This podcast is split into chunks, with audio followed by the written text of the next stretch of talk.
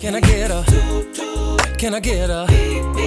Running her hands through my fro, yeah. bouncing on 24. Come on, why they saying I'm ready? It's the remix to ignition, hot and fresh out the kitchen. Mama rolling that body, got every man in here wishing. Sipping on coke and rum, I'm like, so what? I'm drunk. It's the freaking weekend, baby. I'm about to have some fun. Good morning and welcome to episode 888 of Effectively Wild, the daily podcast from Baseball Prospectus, presented by the Play Index at baseballreference.com. I am Ben Lindbergh of 538, joined by Sam Miller of Baseball Prospectus. Hello, Sam. Howdy. Don't know if you can detect the excitement in our voices, but we have never been happier in our previous 887 episodes to start a podcast than we are today.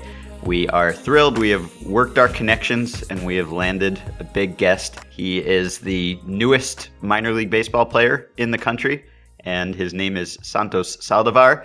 And if you have read our book, you know him from the book. You do not have to have read the book to listen to this podcast, and we won't spoil the book. So feel free to continue listening, no matter what your book reading status is. Santos has an interesting story, and the highlight of the story, at least for now, is that he is a Milwaukee Brewers prospect. He is a new pitcher in the Milwaukee Brewers system. He was just signed today. By the time a lot of you listen to this episode, he will be on a plane headed, I don't even know where. Where will you be headed, Santos? And by the way, welcome to the show. Thank you for having me. Uh, yes, I will be heading to Glendale, Arizona. All right. So you're going to extended spring and they're going to watch you pitch in person, which they haven't actually done yet. And then if that goes well, the plan is hopefully that you'll be pitching in short season ball sometime soon. So what do you know? What have you been told? How does it work when you get signed by a baseball team? Well, they they called me today. I was literally getting off the plane in San Francisco, and they gave me the call that uh the Brewers were interested in signing me. And 15 minutes before I got to Sonoma, I got the offer and told me I was headed there at. I had my flight at 10 the next day. wow, that happened really fast. This this whole thing came together in just a few days. It sort of started with an idle email that Sam and I sent to someone with the Brewers who read the book and liked it, and we mentioned Santos, and he said send us some info, and we sent your stats and your video and your pitch FX information, and it was as impressive to him as it as it was to us, and so the Brewers jumped on it really quickly, and we are totally thrilled that that happened. So, what was the plan? You had just gotten to Sonoma, and you were planning to be with the Stompers again. Uh, yeah, I, I had literally just picked up my bags from, uh, just claimed my bags in the airport, and I literally got the call. It was, it was shocking to me. I, I, I didn't know anything about it. Uh, this is the first I hear about the email or anything. I mean, I'm just, I'm just excited as can be. Can't wait to get out there and prove what I got. Oh, come on. Don't come on. he's already he's using ball player cliches. Too cliche. He's, he's, an hour into his minor league career and he's already talking like the Bull Durham guys. That's good. That's good because we were thinking far. we'd get you ready because now you're going to be facing the real the real press now that you're in affiliated ball. So this is your trial by fire. Well, I mean, I'm, I'm I'm a humble guy. I mean, I can't. I've never been that kind of person, so I'm just taking it one day at a time. I've heard you, you say some, like that one. I've heard you say oh, some pretty unhumble things in, in the last year or so, but you backed it up because you've got the stuff. So the backstory here is that Santos is one of the pitchers that we signed sight unseen off a spreadsheet based on his college stats, and you pitched for Southern University which is in Baton Rouge, Louisiana. It's a Division One school, and your stats there were extremely impressive. In your last year pitching there, you pitched 87 innings, which is a lot for a college season, and you struck out 12 batters per nine. And you broke Jose De Leon's single season Southern University strikeout record with 115. And De Leon was not only drafted by the Dodgers, but is now a top 30 prospect in baseball. So the takeaway is you were pretty good. You were pretty good at this whole pitching thing. And yet you weren't drafted and no other pro team picked you up at first. And then you did have one kind of close call in pro ball before we found you. So describe your first pro ball experience, which didn't last that long. Well, I went with the uh, Rascals of uh, River City. I had one start. Uh, I think it was like four innings, two runs. You know, I, I was a little, I was a little rusty and nervous. I had just got done playing my SWAC uh, or conference uh, championship, and it was like four days after the tournament. They had called me. They wanted me to start right away. I wasn't 100% ready, and just my luck, the Cardinals had released a double A player, and they picked him up. And since I was a brand new guy, they let me go. I remember you told me one time that when you went out for that start, you were so I don't know nervous or anxious or excited or maybe just looking forward to it that you like went out like an hour early and started warming up, and everybody's like, "Dude, the game's not for another hour." yeah, I, uh, I got out the locker room. They were still taking BP, and I came out and I wanted to watch. I mean, I I had never experienced that before, and the coach was like, "What are you doing? Get get out the go back in the locker room." I was like, all right. I mean, I went back to the locker room, and 30 minutes later, they came in, showered, they all went to their stretch, and I was like, okay, I guess it's time for me to start throwing. I went out there and started throwing, and they were like, you know, we still have an hour and a half, and we're away. You might want to go back in the locker room and wait a little bit longer. And I was like, okay. So I went back 30 minutes longer, and then I came back out and started throwing. So, how long was it after that start that Ben called you? About a month. And what did you do during that month? What what were you sort of planning with your baseball career at that point? I mean, I didn't really have a baseball career after that. I was just in my hometown playing slow pitch softball. You were playing third base in slow pitch softball, right? Yes, sir. Yeah, and you're a two way beast, right? You you hit as well as pitch. I mean, uh, uh, I don't want to brag, but I, I was a three hole. Yeah, you. I remember you you wanting to brag. I remember you wanting to brag a lot. of course. I mean, I, I we did have a pitcher's BP uh, home run derby, and I did win that also. You did. How many did you hit? Uh, I hit 13. 13 bombs in BP. 295 foot left field wall, but still. hey, hey, hey. By the way, I did have an at bat with the Stompers. I did right. have a hit and a stolen base. Just throwing that out there. Yeah, and a uh, a uh, pop up to third base that turned into an adventure, as I recall, when you were uh, out in the field. The wind was blowing a little bit, and I'm from Texas. The Cali wind blew a little harder than I was expecting. so when I called you, I kind of had to talk you out of retirement. It wasn't the easiest sell in the world. You were ready to hang him up. It seemed like because of that first Frontier League experience, and I guess because of going undrafted and not knowing who I was or, or what this team was. So what was your thought process? I think you, you took a weekend or so to, to think about it. Yeah, well, I was I was disappointed that I didn't get drafted. You know, I I was told by many scouts and coaches that I was going to get drafted, so that was a big disappointment. And then after being released, I wanted nothing to do with indie ball because I figured that was just how every indie ball was going to be. Yeah. So I just I didn't want to put myself in a situation where I wasn't going to succeed again. Yeah. So why then, did you wait? Why did you why did you come out here? What did Ben say? Uh, I mean, he basically told me it was California. I had never been here before, and he told me it was a smaller ind- independent ball team that they didn't work like the Frontier League did. They didn't replace players left and right, and they offered to pay my flight. Pretty good salesman. One of the things about this league that sort of struck me as the season went on is that we're so far away from everybody else. Like a lot of those other indie ball, uh, indie ball leagues, they're in the middle of you know the country or they're um, on the East Coast, and it just feels like they're a lot quicker to cut you or to bring in new guys. And we're so far away from any other independent league team that it just felt like once you got a roster spot, you really had to try to lose that roster spot. Like, you know, I mean, you know, you could think of names, Ben could think of names, guys on our team who we kept for a long time because it was just like, well, we, you came so far. Like, you flew, like, you spent 550 bucks on your ticket, and we just didn't really want to cut you. And it felt like in a in a weird way, this like it was the one place that would give you more than one start. Not that you needed one. I remember your first outing as a reliever, we were just giddy. I hugged you. You were the only player who immediately after a game, I think I ran over and hugged uh, because of how good it was. I was in the dugout just giggling. Like Paul Hvozdovic, who had started that game, just came over and stood next to me in the dugout and just watched my face as I watched you because we didn't really know what we were getting. We knew you had struck out a ton of guys in college, and that seemed like a good sign. But then you had the one start in the Frontier League, and they let you go. And I emailed their manager and asked him for a scouting report, and he didn't really give the most positive report. And I figured he had seen you in person, and so that might be more reliable than the spreadsheet. So I had no idea what to expect, and then you came out just dealing and showing just more pitches and more stuff than anyone else in the league. And we just couldn't believe our good fortune that we had managed to sign you. Yeah.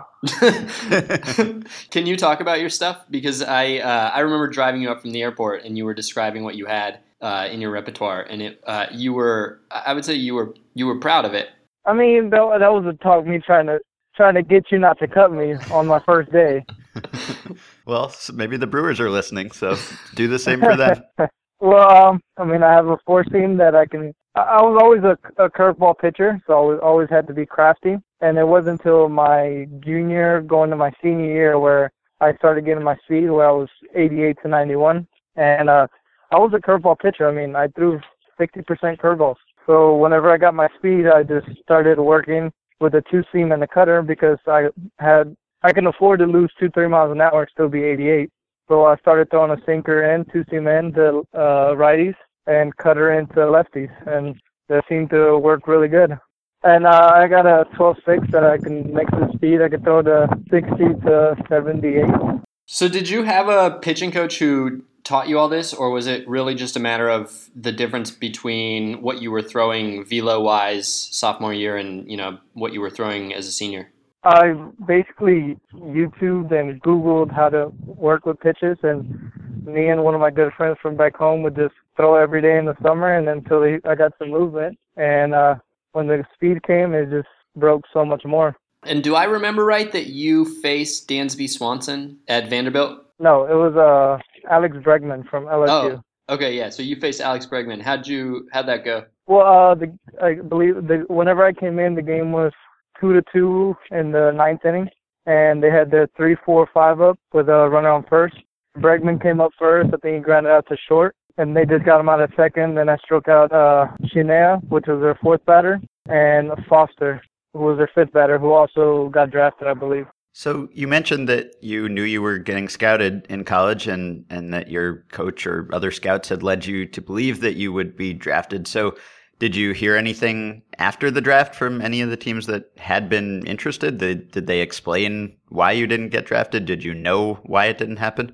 No, they they uh well I had a I had a pre-draft workout with the Padres and then they just told me they would keep me updated with, with if they were going to draft me or not and I didn't get a call after that and I didn't get a call after the draft either. Mm-hmm. Your experience in college was kind of a lot different than Sean Conroy's because Sean just he was pitching in the middle of nowhere. Nobody ever saw him. You know, you were pitching against good competition. You pitched with Jose De Leon, who got drafted, and you know you had all this stuff. It it seems fair. I don't uh, maybe uh, maybe it's not to you, but it seems fairly obvious that if you were six two or taller, you would have been drafted. But you're not. You're quite a bit shorter than that. Did you sort of feel when you were at college that you had the stuff to be drafted and that you could, you know, that when you're facing guys like Alex Bregman, that you're basically just as good as as the the guys that prospect hounds were looking at? Uh, yeah, I mean, I believe I could.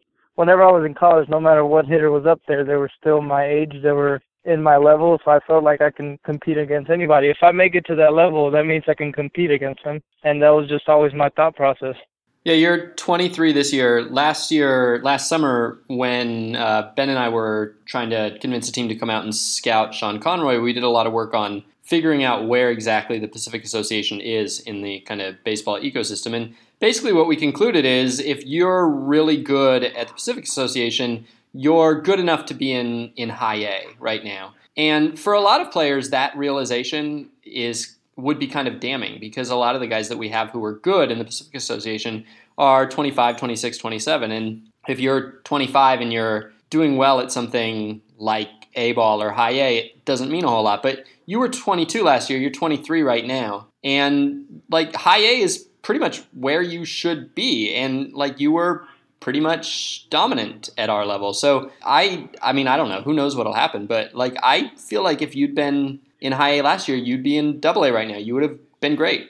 I not a question. Couldn't agree with just you a, more. Just, I, I couldn't agree with you more. Yeah. yeah. uh, so, so if you don't have the typical pitcher's build or pitcher's stature, scouts obviously look at that as a handicap, and yet you came into this league, and from day one you were dominant, and you were dominant in college, and now you're getting a shot with the Brewers. So how have you compensated for you know not being six four? If you consider it a, a weakness, what is it about you that allows you to overcome it? I mean, just I really can't fall to. Uh, I can't let them bring me down by what they say. I just got to keep working hard, like I've always have. I mean, I can't grow. I can't grow in height, so I got to grow somewhere. So I just started working out a lot harder, and it got got me to where I am now. We will link to the, the video of you that it's up on the book website, but I'll link to it in the podcast post and at the Facebook group. It's the same video that helped convince the Brewers to sign Santos, and I have watched it many times because it's just fun to watch. You've got so much movement, you've got so many different pitches. Is there anything that you are hoping to work on or that you were planning to work on with the Stompers this season? New pitch, different pitch? Harder pitch? Anything different from what we saw last year? My splitter, just more consistent and not throw it just to get ahead and throw it as a strikeout. Mm-hmm. That's one thing I was really going to work on in these two weeks of being here and having a catcher. Yeah. And probably uh probably a better changeup. I mean, I can I can throw a changeup whenever I want, wherever I want, but I just wanted to you know fall off the table just like my curveball and slider does. Mm-hmm. And and you had a another kind of you know close call and then sad ending with pro ball this winter too. Not only did you almost retire last summer before we called you, but you almost retired this winter too because you went and tried to play with another team and that didn't work out. So talk about your your off season experience. Uh, well, in uh, March I got I got a spring training invite to uh, Mexican big leagues to with uh, Monclova Acereros. Mm-hmm. And um, I mean I've pitched as good as I've ever pitched. Threw about 10 innings, gave up two runs, seven strikeouts. I mean, I had a start where I only gave up one run, which was a little, it was a little blooper over first. And, uh, I mean, I, I pitched just as good as any pitcher in the team. And, uh, I even, I think we had an inner squad and I threw two innings and I went through our one through seventh batters without giving up a hit. And just the last day of spring training, the same thing. The I think it was the Padres released a guy from AAA. He played on the on our team two years ago. They picked him up and they told me I didn't have the experience. Huh. Wow. I mean, it's just time after time. There's some sort of circumstance that seems to conspire against you, and yet at the same time, things have worked out because now two teams have signed you without ever actually seeing you pitch, just based on looking at your stats or looking at video or looking at your pitch FX numbers. And that's something that wouldn't have been possible probably because, you know, we couldn't afford to send a scout out to see you or something. And we couldn't afford to fly you out to just to throw for us. So we had to trust the numbers and the Brewers can't just send scouts out to see every single indie ball player either. So they had to kind of trust the information they had. So if this were five, ten years ago, you might be completely out of luck. So you're you're kind of lucky that you came along now that teams can evaluate players from afar like this without ever actually meeting them. Of course, it's still an advantage to see a pitcher in person, but you're getting this shot now that not many pitchers in the past probably would have gotten. Definitely, just like I, I told our GM, I couldn't have done it without anybody. I, it, it didn't take just me to strike out a couple guys to get looked at. If it wasn't for the videos, if it wasn't for the pitch FX, I would probably be at home right now. So um, I'm in the Stompers office today. Everybody is really excited, like really incredibly excited. And tonight, you and I are both going to the Stompers opening night, uh, spring training opening night banquet. Do any of your teammates know? And what's the reaction? You're the first Stomper who's been signed directly by an affiliated team? Is there like do do you know if anybody knows? Have you been there when they found out? Yeah, well, whenever uh, I, I was in the van coming back from the airport, whenever it was all finalized, and we went to the field, and there was a couple guys there, and I had to tell the manager because he was a manager He was telling me how excited he was for me to pitch to him, pitch for him. so I kind of had to break it to him that I was leaving tomorrow, and the guys overheard. So I mean, they were all excited they were all excited for me. I guess it's it opens up their, their eyes that it is possible to get picked up from this league. Okay, so I think this is my last question, but um, have you read our book? Who? Have you read, have our, read book, our book, the book that, we wrote? Have you read it? Read it? well, uh, let's just say reading isn't my strong suit. yeah, nobody's read it. It's crazy. This is I keep I keep on. It's been out two and a half weeks, and I haven't heard from a single player who's read it or even picked it up. In my defense, I went to the store today and they didn't have it at the store, at the team store. So I mean, I tried. I'm literally look, Santos. I'm in the team store right now. I'm in the the office, which is eight feet from the team store, and there are four stacks that are 25 books high. I asked Phil. They said they were all uh, pre-ordered or something. Uh, I asked Phil, "Do you have any extra books for me to uh, to buy?" They said no. They're all bought. They just haven't came to pick them up. All right. Well, Santos, let me give you. I just want to give you one piece of advice before you go. I was I, when I was out here last summer. I was obsessed with this this concept of feel and like who had feel and what it meant to have feel and like how people expose their lack of feel. And so I was always asking, like, does that guy have feel? And it was uh, when you were new, before we knew you. I early on, I was like, so uh, I asked a few people, so like, does that guy have feel? And they said, yeah, Santos, yeah, he's got feel, except for one thing. There was one thing that early on the first few days, everybody's like, that dude does not have feel. It was that when you go out to shag at BP and a ball, a fly ball goes over your head, you throw your glove up at it, and everybody pretty much agreed that that was not cool. So that was that was that was widely condemned as bush. So don't throw your glove up at, at fly balls over your head when you're shagging, okay? I got it. Thank, thanks for the great advice. that that would give me far in life. Thank you. All right. Well, we are extremely excited. We're really happy for you. It's hard to untangle our happiness for you from our happiness from ourselves and how smart you have made us look. but we're pretty happy for everyone involved on this call, I think. And obviously, we'll be following you closely. And just getting to this point is something that the vast majority of really good baseball players never do. So if you go no further, you have accomplished a lot. But we think that you have the stuff and the mentality and the drive to go further. And we hope everything works out really well and that you remember us when you're in the big leagues and we'll still come on our little podcast. Uh, I could never forget it. Uh, forget about y'all. If it wasn't for y'all, I definitely would not be here, and I definitely wouldn't be here this summer again.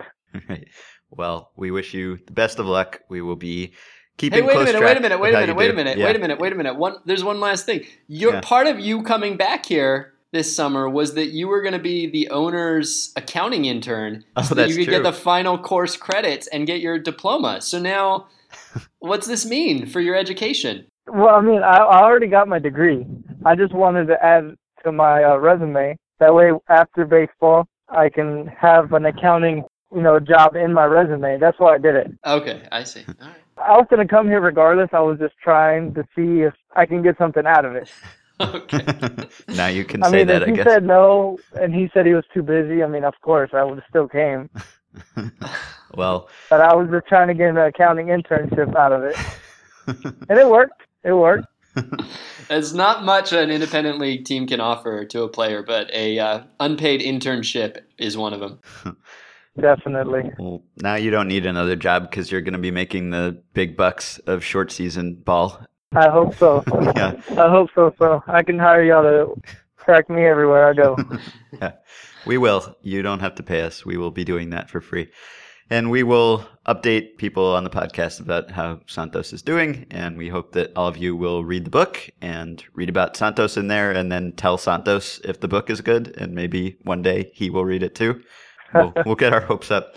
Santos, thanks for coming on. Congratulations again. We are really proud of you and we wish you the best. Thank you. All right, so that's it for today. And I can't emphasize enough if you haven't watched Santos's highlight reel, you really should. It's just fun. It kind of brings me back to like World Series Baseball 2K2 playing as Mike Mussina or the late Darryl Kile, guys with just these loopy pitches that look like they defy physics. Santos has that movement in every different direction and a huge separation in speeds. So I'll link to the video in the Facebook group and on the BP blog post. Check it out. And I really, I, I don't know if I can convey just how special this was for me and Sam. We wrote in the book that the Pacific Association is something like 10 promotions away from the majors, and Santos just leapfrogged a bunch of them in one move. And it often felt like even if the talent level of the Pacific Association wasn't so much different from A ball or high A or whatever we thought it was, it still felt like this gulf that almost no one could cross. Because unfortunately, it's not just about convincing a team that you can succeed at those lower levels, but also that you have a real chance to advance beyond that and the competition is intense. So we are very happy that someone did it. We now have an official minor leaguer of the Effectively Wild podcast, and I hope he makes the Brewers look smart too.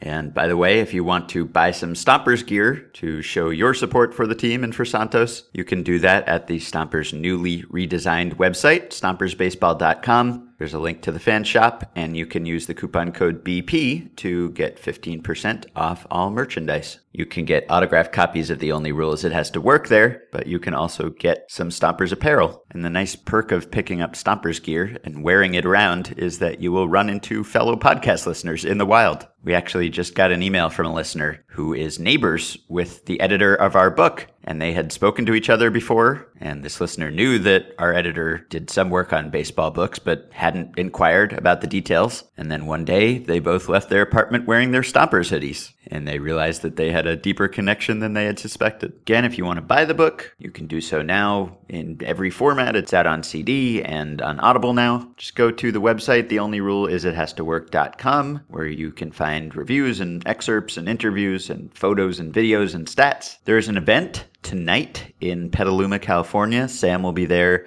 with not Santos, because Santos has better places to be, but Sean Conroy and Mark Hurley and Daniel Baptista and Theo Fightmaster. Might be the best event yet. 7 p.m. in Petaluma at Copperfield's Books. So if you're anywhere near the area, check it out. And if you have finished the book and liked it, please let people know. Leave a review on Amazon or Goodreads. Every recommendation counts. You can also support the podcast on Patreon by going to patreon.com slash effectivelywild. Today's five Patreon supporters are Michael DePrima, Stephen Winthrop, Emily Fiasco, Brian Christie, and Chris Caseman. Thank you. You can join the Facebook group at facebook.com slash groups slash effectivelywild. You can rate and review and subscribe to the podcast on iTunes. Review the podcast and the book at the same time, the double dip review. And you can get the discounted price of $30 on a one-year subscription to the Play Index by using the coupon code BP at baseballreference.com. Keep the emails and the questions coming to podcast at baseballprospectus.com or by messaging us through Patreon. That's it for this week.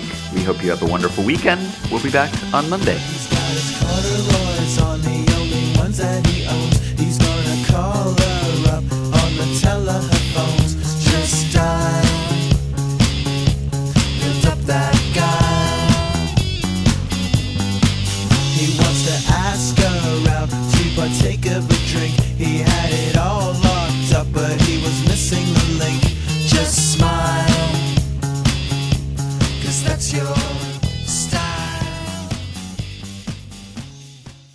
Up, Big League? Yes, sir.